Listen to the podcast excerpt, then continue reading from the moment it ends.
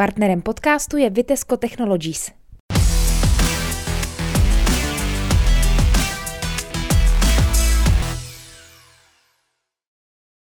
Dobrý den, vítejte u dalšího videopodcastu Trutnovinek. Dnes je mým hostem místopředsedkyně spolku Přátelé starého ročníku Štěpánka Tryznová. Dobrý, Dobrý den. den.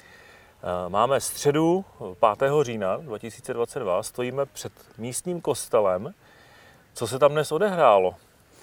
Dnes tu máme kontrolní den, to znamená při opravě kulturní památky se konají takzvané kontrolní dny, kdy přicházejí různí odborníci posoudit, v jakém stavu oprava je a jak probíhají práce, takže máme tu zástupce památkového ústavu, máme tu zástupkyni památkové péče z městského úřadu, máme tu pana starostu a hlavního projektanta a statika pana inženýra Chaloupského.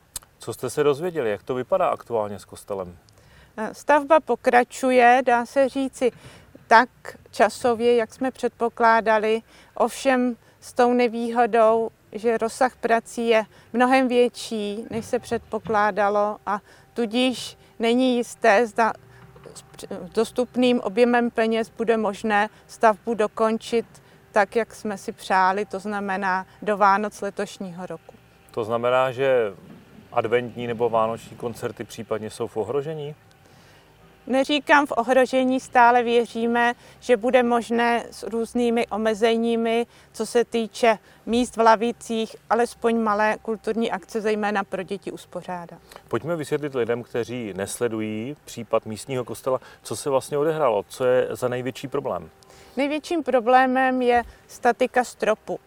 Statika v tom smyslu, že hrozí, že by mohly kousky omítky spadnout dolů na návštěvníky. Není možné, aby se zřítil strop jako takový, ten je pevně ukotven železnými věšadly na krovu, ale opravdu stav omítky a materiálu, který je nad ní, je za ta staletí již tak špatný, že by mohly kusy spadnout a ohrozit návštěvníky. Tedy naším hlavním cílem je postupně strop stabilizovat, opravit tak, aby byl kostel pro návštěvníky zase bezpečný. My jsme se byli společně s vámi podívat, dokonce úplně nahoře, a byli jsme docela překvapeni tím, jakým způsobem ten kostel byl postaven. Co si o tom myslíte vy? Zaujalo vás to taky?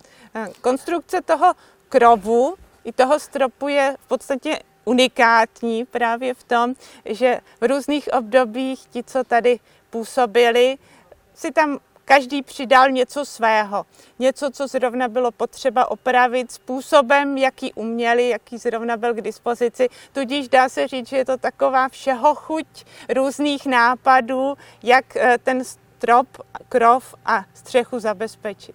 A je to právě to, co jako trošku komplikuje, zpomaluje ty opravy? Samozřejmě pro ty tesaře, kteří tam teď jsou, je to velmi tvrdý oříšek, protože vžít se do těch nápadů svých předchůdců je mnohdy velmi těžké a musí vlastně rozplést ten různý poměr všelijakých trámů, prken, přidaných, odebraných, tak, aby to fungovalo a aby ten strop a krov drželi ještě další staletí.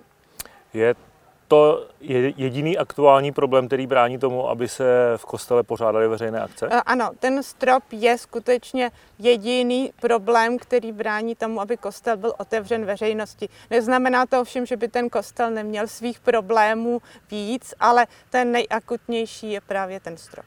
S čím dalším ještě počítáte, že v budoucnu na kostele budete muset udělat? Co tam ještě chcete vylepšit? No, hlavní, co je vidět ze všech stran, je věž. Takže stav věže je také poměrně neutěšený. Výhodou je, že tam samozřejmě návštěvníci nechodí, tudíž se dá říct, že to není nebezpečné místo. Ovšem z hlediska té podoby kostela, tím, jak působí do širokého okolí, je ta věž významným prvkem. A její vzhled i její technický stav je velmi špatný. A předpokládám, že budete chtít zachovat současný vzhled věže, nebo máte v plánu ji změnit? Zachovat rozhodně ne. I stanovisko památkářů je takové, že ta věž by se měla vrátit, jak říkají, do původního stavu, což jsou dvě možnosti. Buď vrátit věž do stavu, který dostala na počátku dvacátého století, to znamená zdobný jehlan s vikýřky, s věžičkami, s ciférníky hodin, anebo do stavu ještě staršího, což byl barokní cibulovitý tvar. Co střecha? Střecha jako taková slouží, to znamená, do kostela nezatéká, v té ploše největších polí ta střecha je neporušená. Nejhorší jsou okraje té střechy, které právě způsobily i to, že narušily tu stropní konstrukci, neboť těmi kraji střechy proniká vlhkost a voda. My jsme se byli podívat i vevnitř. Zdálo se mi, že ta omítka je relativně zachovalá. Plánujete s ní nějaké velké změny, nebo naopak chcete zachovat původní tvář? Vnitřní omítky určitě chceme zachovat v maximální míře.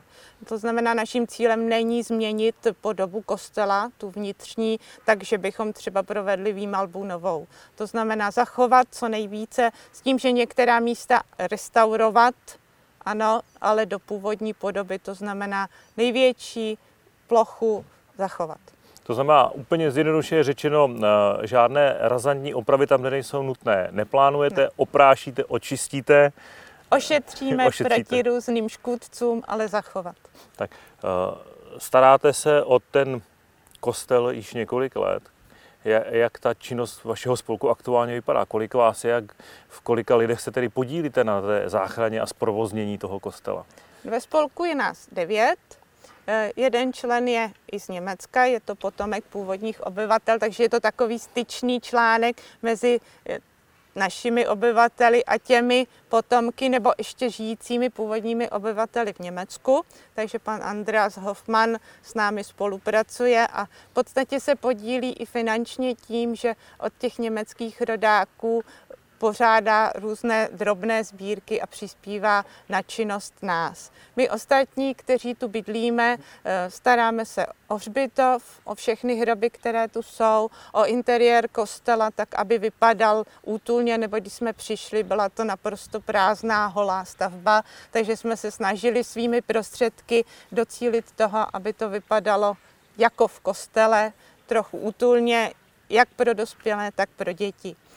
Teď jsme z vlastních zdrojů udělali výkop elektřiny, to znamená do kostela nyní je přiveden kabel a čekáme, kdy zde provede ČEZ přípojku elektřiny po mnoha letech, takže kostelu se vrátí zdroj energie a věřím, že budeme moci svítit a provozovat různé přístroje na opravu toho kostela samotného. Vlastně ze svých vlastních zdrojů už.